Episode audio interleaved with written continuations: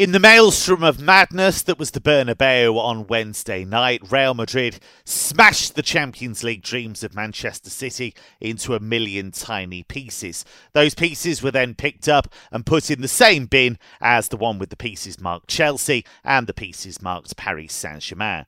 Last season it was Chelsea who were covering themselves in Champions League glory, but it's not even certain they'll qualify for the competition ahead of next season. I'm Kevin Hatchard, and this is Football Only Bettor.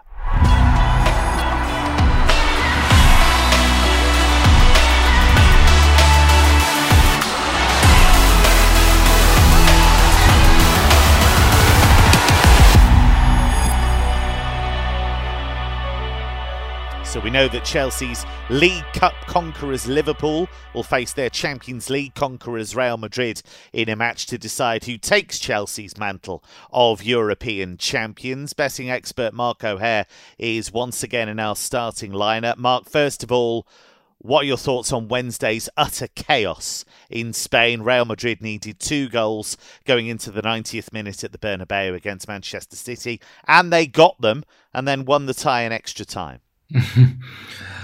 yeah, it, it's hard to explain. Um, how do you explain what we saw? It, it's it's it's difficult, really. I mean, it's incredibly rare to see a team score two goals in 90 seconds of football at any time, anywhere, uh, at any level, really. But to do it when trailing in stoppage time of a Champions League semi-final second leg, um, it's madness, really. Um, but I guess it's just something inexplainable about the DNA of Real Madrid and the belief and, and the surge of momentum that occurs when they get themselves into a position and, and compare it with Man City for example. But in theory, the, the, game should have been done and dusted. Um, the tie should have been over. It should have been over in the first leg. Even in the second leg, Courtois pulls off a, a couple of monumental saves really to keep Real Madrid in it, and, and they keep clawing their way back off the canvas. It's astonishing. I, I don't know how they keep doing it. Um, but they, they're in the Champions League final. Uh, I wrote them off after the PSG uh, second leg and said that team will, will not win the Champions League this year. Absolutely no chance. But they're there, and and um, I'd like to say they deserve to be, but I'm not sure they do. In all honesty, so um, I, I, think. Um, just just to put a sour note on it, really. But I, I thought the, the last two nights of Champions League football has been extraordinary some of the greatest sporting theatre uh, across any sort of competition, really. But I mean, I, I think I prefer the quarter-final two-legged ties and the semi-finals more than the final. Actually, in the Champions League, it's it's so brilliant every year. But you know, just a reminder that UEFA are trying to scrap these two-legged semi-final ties by 22, uh, 2024, really. So you know, these kind of occasions might be might be dying out soon, which is a, a travesty, really, because some of the best drama we've seen in football has, has come at these stages in, in recent years. So bit of a shame, but uh, yeah, I, I, just can't explain what I saw to be honest. Um, but absolutely brilliant as a neutral, just just wonderful football, wonderful occasions, and wonderful drama. And after Mark wrote them off, I heard that Carlo Ancelotti put a massive picture of him and his words on the dressing room wall, and that seems to have done a great job, uh, just as Jason Cundy's words uh, inspired Villarreal. Uh, odds compiler and betting expert Mark Stinchcombe, a man in a rich vein of tipping form, is back with us. Stinch, you upgraded Karim Benzema FC to Batman and Robin FC. Do we now have to stick Rodrygo in there and make them the Three Musketeers FC? I was going to say Rodrygo is the Joker in the pack. He's the wild card, right? Came off. Yeah, Manchester bench. City weren't laughing. I don't think on Wednesday no. night. Um, to be fair, like I'm quite shocked really that they allowed the the the header really, and and also give away the penalty. Heard so much since he arrived in England that Ruben Dias is this fantastic defender. Very very poor decision making uh, in in engaging with Benzema when he's going away from goal.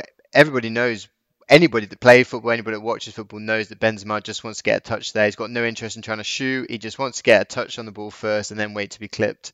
Just brain dead, really. Um, but it's the beauty of football, really. I don't really think you, we can try and uh, quantify what happened uh, on Wednesday night. Just enjoy the fact that that's why we all watch football because of these fantastic moments. I mean, Man City were leading the tie for what all but less than 10 minutes in total across the two legs. So to concede them two goals is just crazy. But that's that's what happens with football because it's a low scoring game. Goals have a huge, huge impact on what on what happens. Um, I, th- I think it's just really refreshing you know, because everything we've seen from Man City since I don't know, maybe the last three or four seasons out there, they're just absolute this winning machine. They're just they they control games. Um, you know, they don't they don't uh, fluster in these moments of, of uncertainty. But last night they did, and yeah, this this uh, almost Real Madrid fairy tale really, because they're underdogs against PSG, underdogs slight underdogs against Chelsea, but I think arguably Chelsea sh- should have been firmer favourites, and obviously big underdogs against City. Yet they've somehow managed to find their way through to the final on the back of a, a La Liga success as well. So all credit to Madrid, really. Punting professor and trader extraordinaire Jason Murphy's back after an absence that was far too long.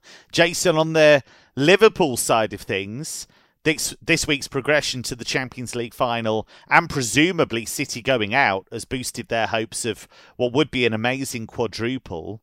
What do you make of that situation? What do the numbers say about that? And is that the kind of bet punters should be looking at anyway? Yeah, what Liverpool are doing this season is incredible. Um, you can take it at three stages: kind of start of season, middle season, end of season. Um, where we're at at the moment, roughly you'll get about 7.1 to back on the exchange for them to win all remaining trophies this season, essentially complete the quadruple. But if you take it back to the start of the season where Liverpool were at, and you took the average bookmaker prices for them to win all four competitions, it was coming in at 3,670 to 1 shot. Like that's less than 0.02%. Um, and those were There's bookmakers. back to lay and a half, isn't it? yeah, yeah. The, the, the bookmakers, those were marginated prices. So in reality, like this was closer to, to 10,000 to 1. And if they do it, it's a bigger achievement than Leicester's winning the Premier League. It's it's unbelievable. And when bookmakers price up these multi-trophy markets at the start of the season, it's always rather than allowing relatable ACCAs to be made, it's always a multi-trophy market because the reason being it's something that bookmakers do to protect themselves because if we get a team rated wrong and therefore we price them too big in each of the competitions that they're in, and that's what's had happened with Liverpool at the start of the season. To allow those like three and a half thousand to one bets are too big. So most bookmakers would cap it at 500 to one to 1000 to one for them to do the quad at the start of the season. And everyone was wrong. Like BBC Sport, that had 20 of their football correspondents, you know, ex pros do their predictions only three out of 20 had Liverpool finishing in the top two in the league. Most bookmakers had Chelsea a shorter price for the FA Cup and the League Cup than Liverpool and the Premier League as well. The reason being, Klopp would not target the cups. He tends to rotate a bit in them, but Liverpool have gotten a squad now at this stage that when they rotate, it's an unbelievable B team. It's better than most people's A team. So what where they've come from at the start of the season was just that people had them rated wrong. They made a dash to get top four last season.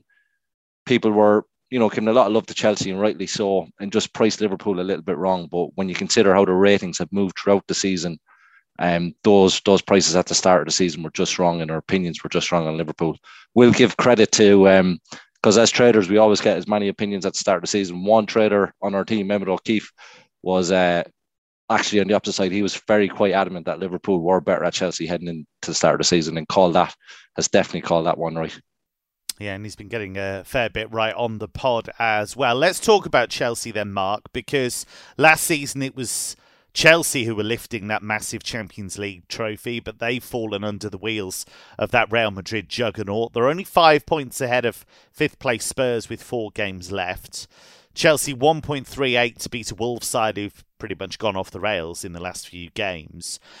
I was one of the guys that Jason's talking about. I was very bullish about Chelsea pre-season. I thought Lukaku would would work. I thought that signing would work because he'd done so well in Italy, and I still think he's a he's a top striker.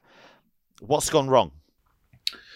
Um, good question, really. Um, difficult to, to know for sure, but I don't think it's as bleak as um, some people are sort of making out, in all honesty. I think last weekend against Everton, yes, you lose the match, but Jordan Pickford's the man of the match in that game, and, and Chelsea could easily have drawn that match or, or possibly more. And, and, then are we having this conversation? I, I don't know.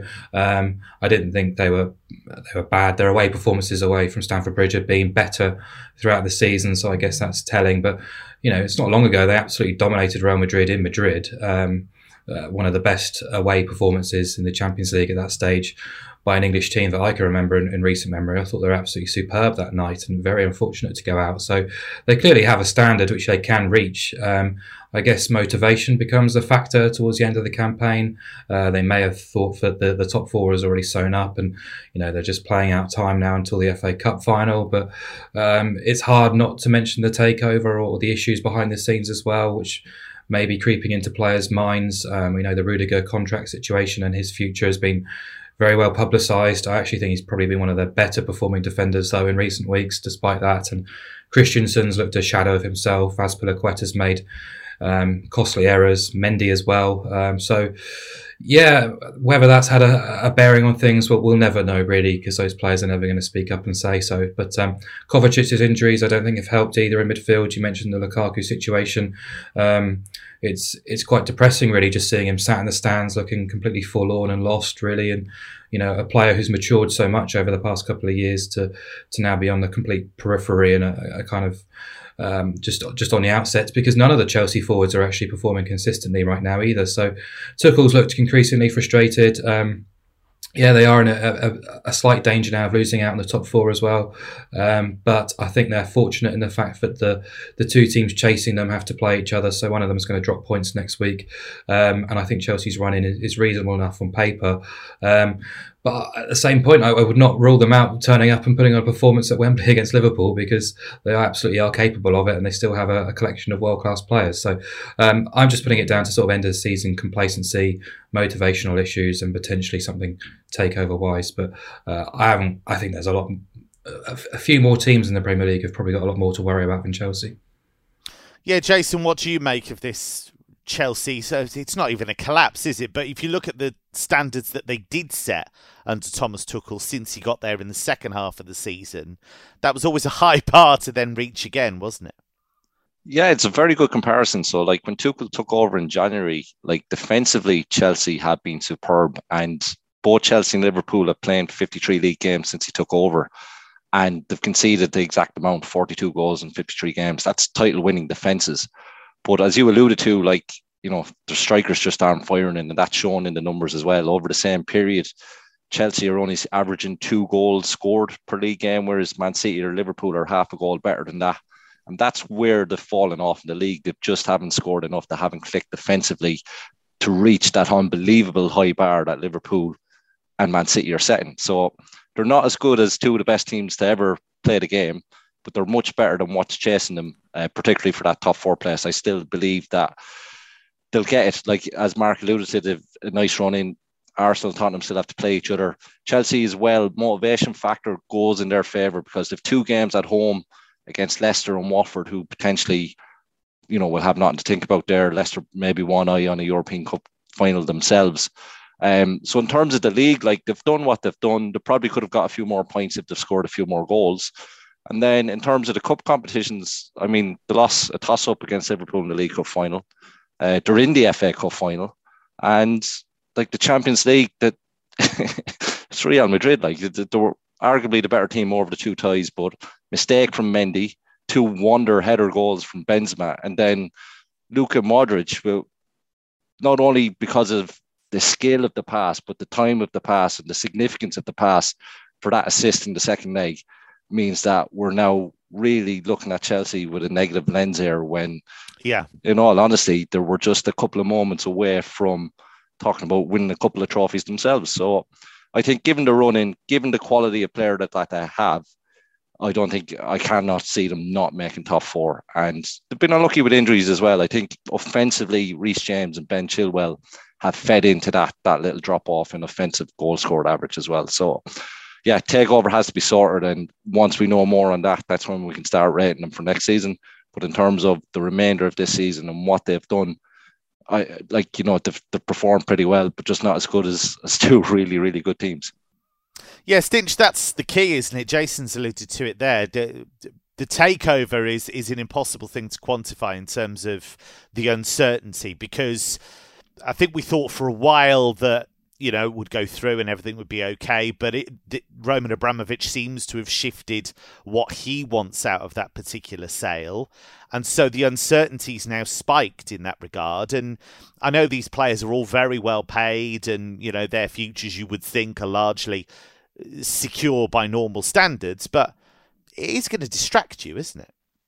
Yeah, I, I mean, I'm not even a, a Chelsea fan, but I feel kind of concerned about their short-term future, let alone long-term future. When you when you hear some of the stuff coming out from um, you know government ministers and things like that to say that you know they're on borrowed time or you know the sale has to be completed within days rather than, than weeks and seems like that's million miles away. Um, so I'd say yeah, very concerning. And yeah, I don't really know the the be all and end alls of what happens to, to players' contracts. I imagine they would just you know um, be nullified, and players would then be free to go and choose their their own uh, next moves. But there's probably some players there that are on um, a nice contract. Uh, not Winston Bogarde, he he finally moved on. But um, are you sure? Are you sure he's not still there? I think there's uh, players are on some nice contracts and, and maybe are concerned whether they would be able to get sort of a three or four year deal elsewhere. And, and as Jason rightly points out, I do think the the, the wing backs missing has been a, a huge miss for, for them. Um, very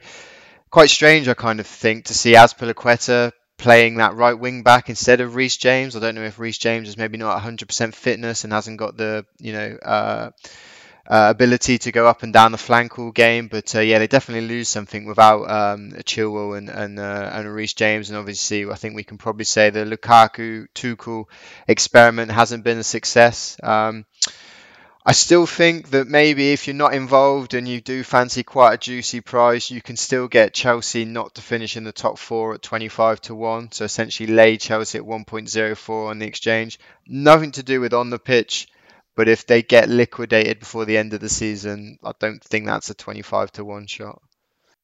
Wow, well, we shall see if such cataclysmic events take place between now and the end of the season. Uh, elsewhere in that top four race, by the way, we've got Tottenham, who face an incredibly difficult game as they go to Anfield on Saturday evening. But they did hold Liverpool to a 2 2 draw in the reverse fixture. Jason, Liverpool 1.47 on the exchange to take the win here. Of course, they're favourites, and they should be. But Antonio Conte is a tough guy to overcome yes, and the fact that you know Spurs had no game during the week as well, it's it's just a massive thing, um, and that feeds in as well to like what Liverpool are achieving.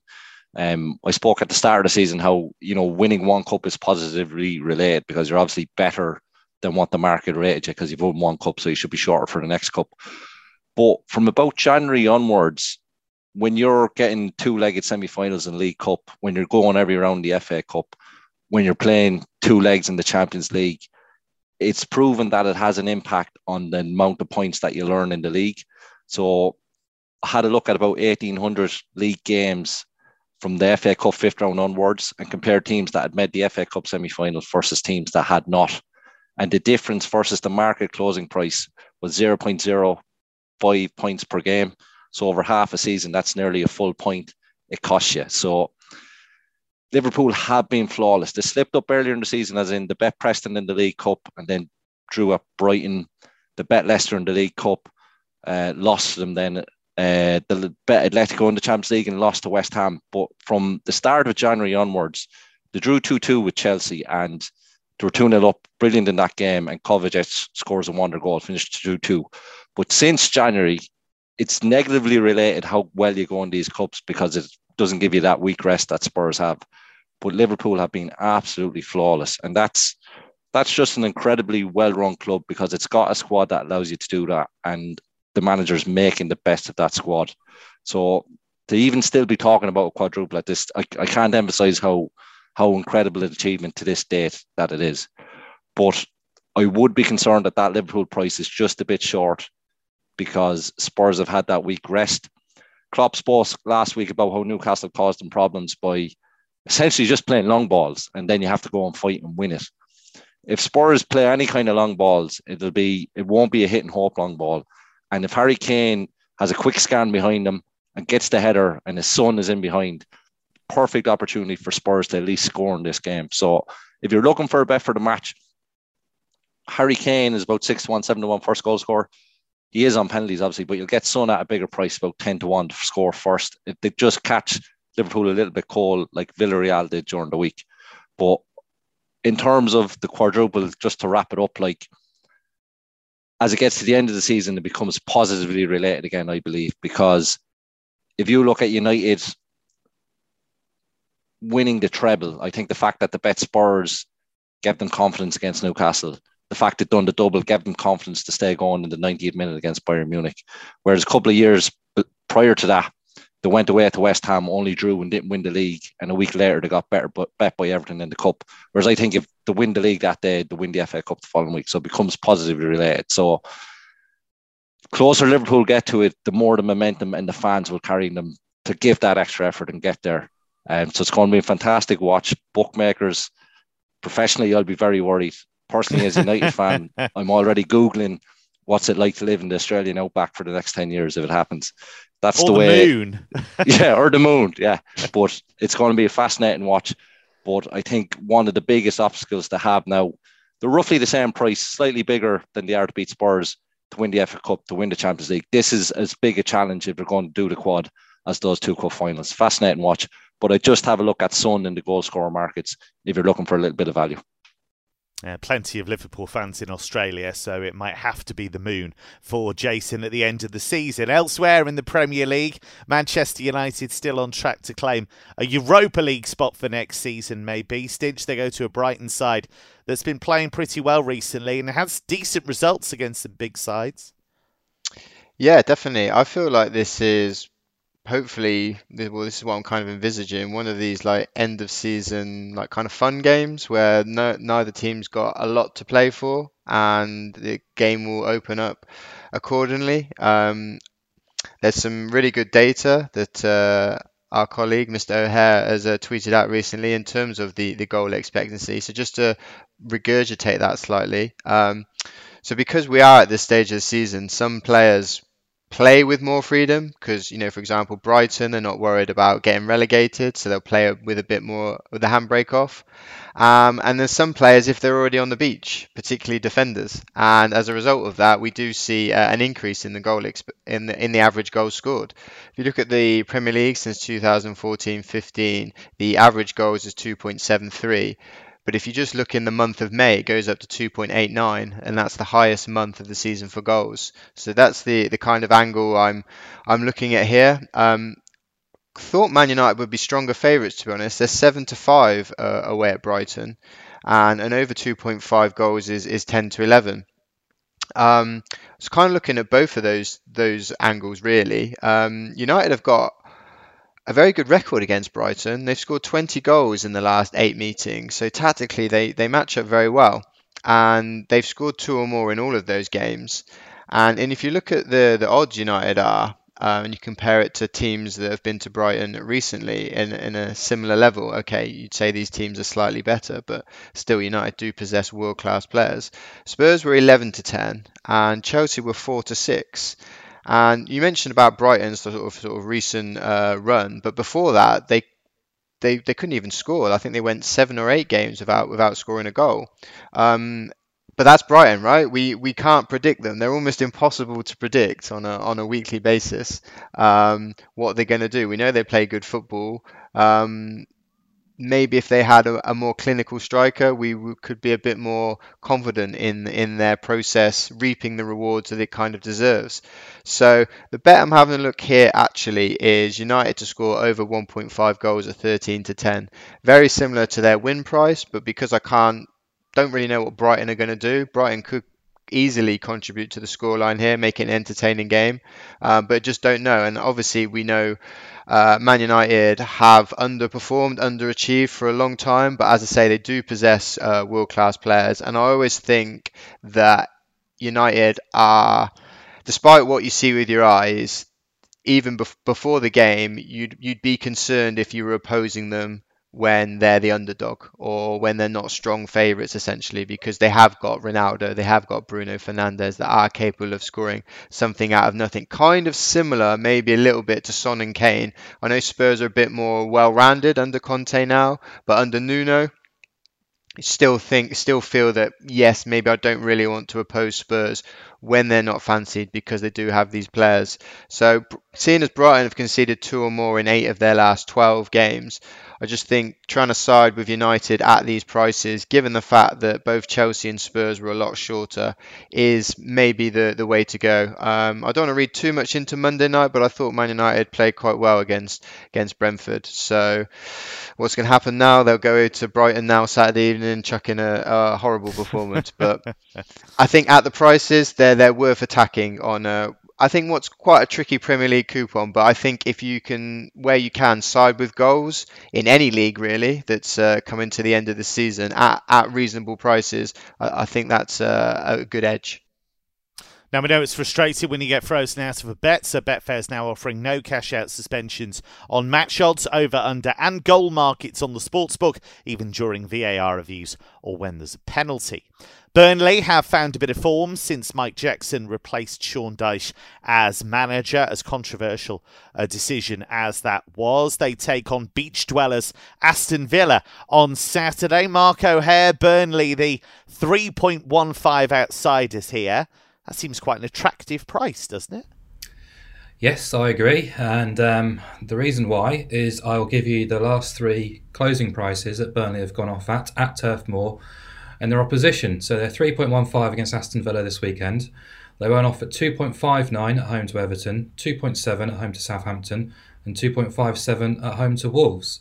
Um, I would argue, if anyone, that any of those three teams are not significantly worse than Aston Villa, bar Everton, really. Um, would you bracket Villa in the same sort of uh, area as Southampton and Wolves? Probably. Um, yeah. Bur- Burnley won all three of those matches.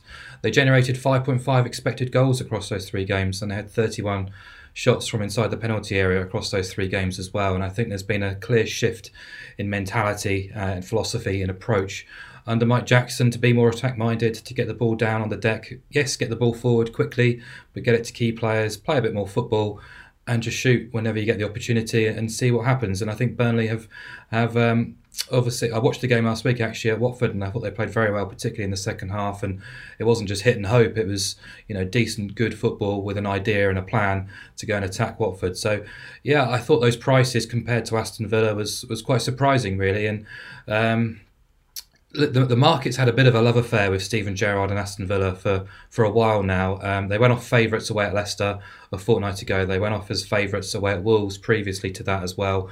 You can kind of understand it with Leicester with them prioritising Europe, but the Wolves game was a bit strange. I feel this is probably more acceptable compared to those two games, but still it's kind of puzzling. And for me, Aston Villa feel like a team I wouldn't say quite yet in transition, but they, for me, doesn't seem like to be a, a major sort of long term plan at the minute about what they're doing with the team. We've had Watkins and Ings paired together and they've looked quite lively, but that's not happening often. We've had uh, a continual search for the right blend in midfield and, and, balance. Defensively, I think there's doubts about the individuals playing there.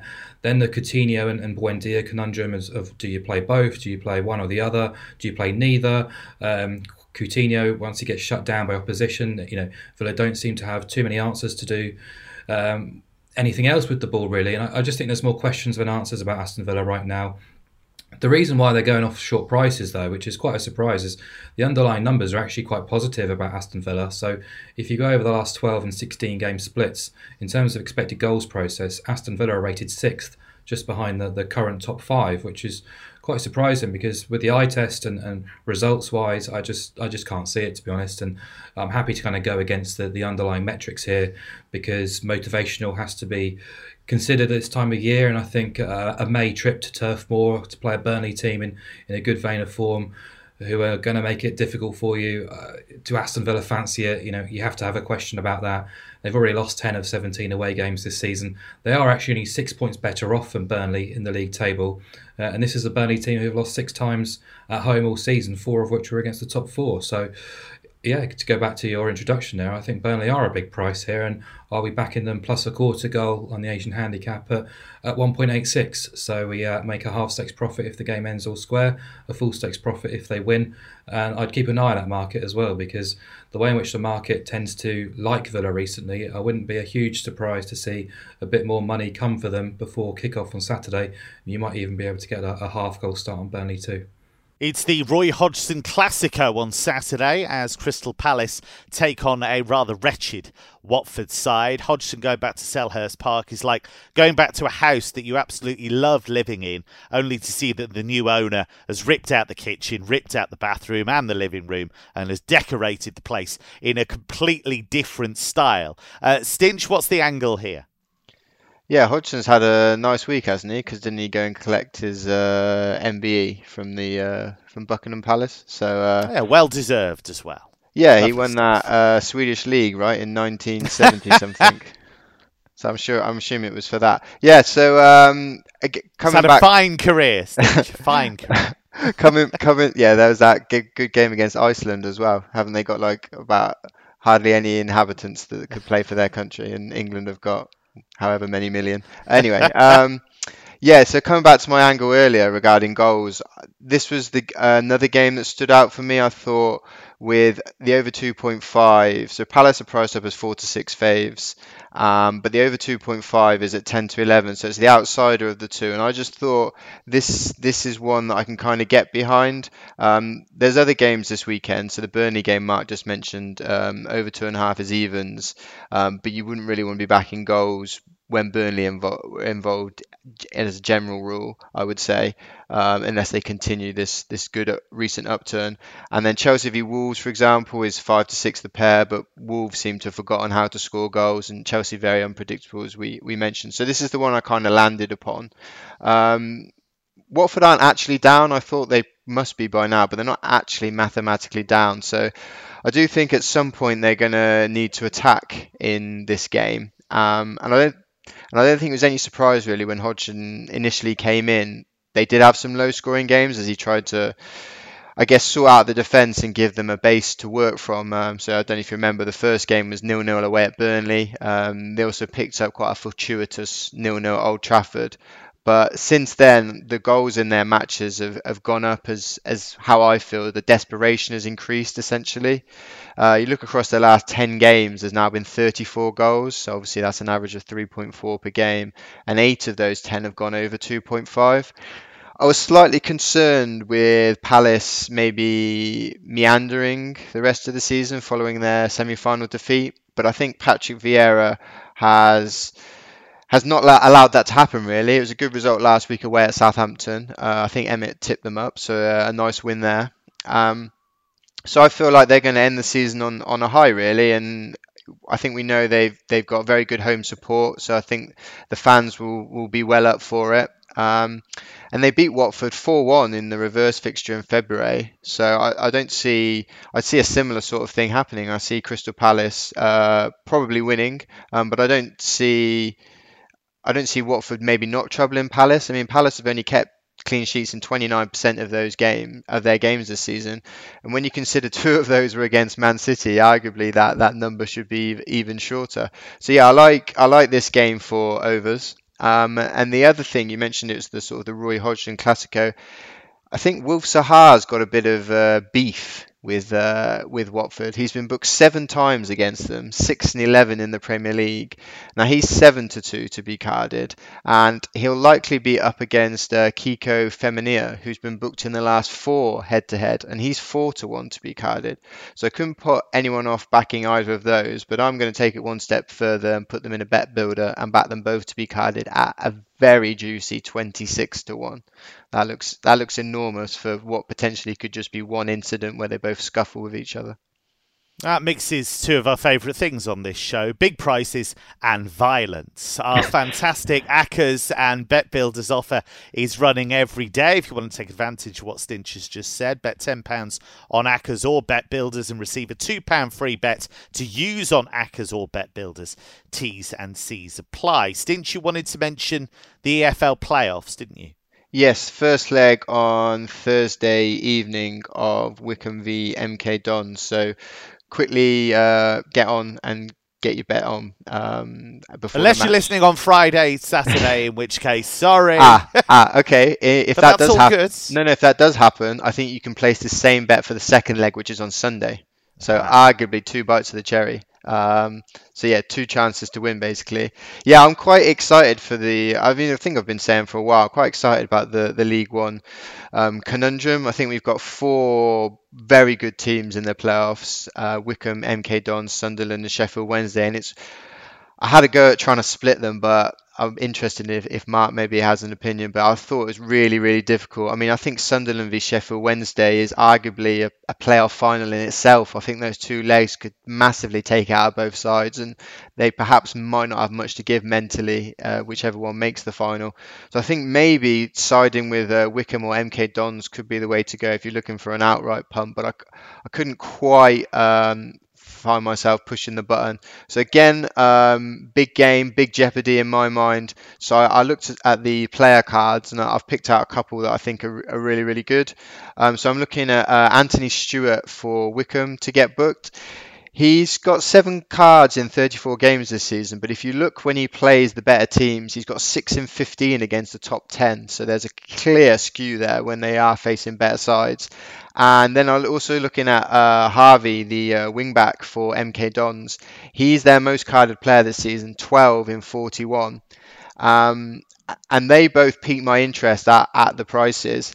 And then when I looked a little bit deeper, they've actually been booked in both of the league meetings between these teams already this season. So again, it looks like there might be some uh, some beef between these players and and uh, and the other opposition guys.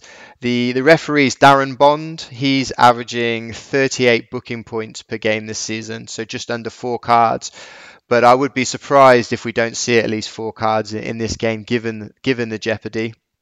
Uh, in his last match, he ref Swansea v Bournemouth, which was quite a big game in terms of promotion for the championship, and he showed eight cards.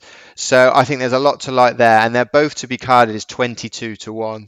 So if it doesn't if it doesn't cop on the Thursday, have another go on Sunday. I would suggest if you're getting anything similar in that price wouldn't be unusual I to would, see Violet. Oh, go on, Mark. No, I just mentioned as well that um, it, you know Wycombe don't necessarily have a, a, major sort of local rival, but this is a Buckinghamshire derby as well, and there is bad blood between the two teams because there's been a lot of sort of petulant sort of toing and froing between the two clubs about away fans, ticket distributions for these two te- two legs. Uh, there was also quite. Um, unsavoury scenes and um, chants, shall we say, aimed at uh, Adebayo Akinfenwa by the MK Dons fans earlier in the season. So there is a lot of tension between the two clubs as well, which I'm sure might boil over onto the pitch at some point. Interesting stuff, bit of beef there. Now it's time for the world famous podcast treble, a feature so revered that 90s band Five were originally called Fivefold and used to sing and rap about multiples from the Vauxhall conference. But that original idea proved unsuccessful and was ditched in a vain bid to compete with the likes of S Club 7 and Bewitched. How this works is that each of the three guys come up with a selection and our delightful traders like Jason wrap them up in a boosted treble. We won last weekend at 11 to 2, so we hope to keep that going. Jason, seeing as we are blessed with your presence today, we are going to start with you. Yeah, um, hopefully keep the run going, lads, because it's been incredible. Even though not on the pod, I always listen every week, and like lads are in unbelievable form at the moment. So hopefully this will keep the run going. Um, it's odds again, so it'll bump up the price of, of the ACC a little bit. Um, it's Man City against Newcastle and going both teams to score. It'd be about 23 to 20 on the sports book. Um, Man City possibly still reeling from what happened on Wednesday night. Um, they're incredible. Man City play incredible football. Like the 20 minutes at home to Liverpool in the league game, the 20 minutes at home in the first leg against Real Madrid, some of the best football you've ever seen. But they do have what's proven to be the case with Pep's teams over these years is almost like a boxer's weak jaw, as in they can be a fantastic fighter, but they get a sucker punch and then they get a flurry of punches after that, and they're just on the floor and out. All we need Newcastle is just to land one punch here because fancy Man City to score. And the war threatening against Liverpool last week, Klopp spoke about how they just played long balls and you had to go and win the long balls. Man City, we don't know what their defence will be this weekend. They're obviously going to have injuries.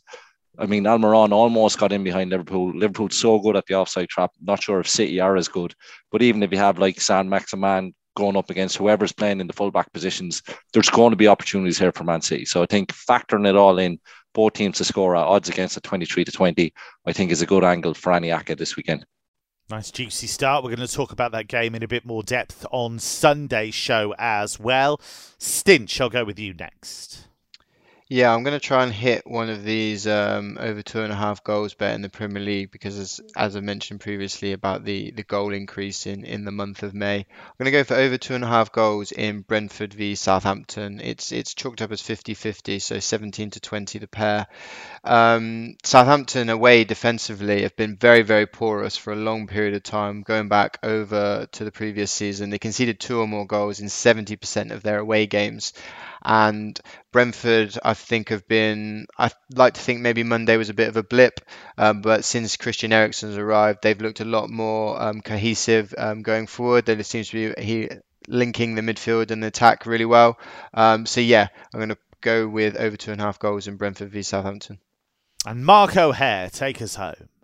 Um, yeah, I'll, I'll, back Arsenal to beat Leeds on Sunday. Um, as we know, Leeds tend to toil against the elite teams of the Premier League, 10 defeats from 10 against the top six this season, conceding 42 goals and conceding over three expected goals per game on average uh, against that. Uh, uh, caliber of opposition. They're also coming into this game with key injuries. Liam Cooper injured in the warm up last week, a massive blow. Stuart Dallas now out for the season, a huge blow. Very influential player. Patrick Bamford is still sidelined as well, and it looks like Kalvin Phillips is still working his way back to full fitness, judging by his recent performances. And you know this is a great opportunity for Arsenal to continue their winning streak. Um, I expect them to get the job done talk about that game on Sunday's show as well. But as for this edition of Football Only Bettor, we've reached the full time whistle. Please do remember to gamble responsibly. Every single Premier League game gets its own dedicated preview on our website, betting.betfair.com. We've got EFL as well, and all of the major leagues. We've got Liga, Bundesliga,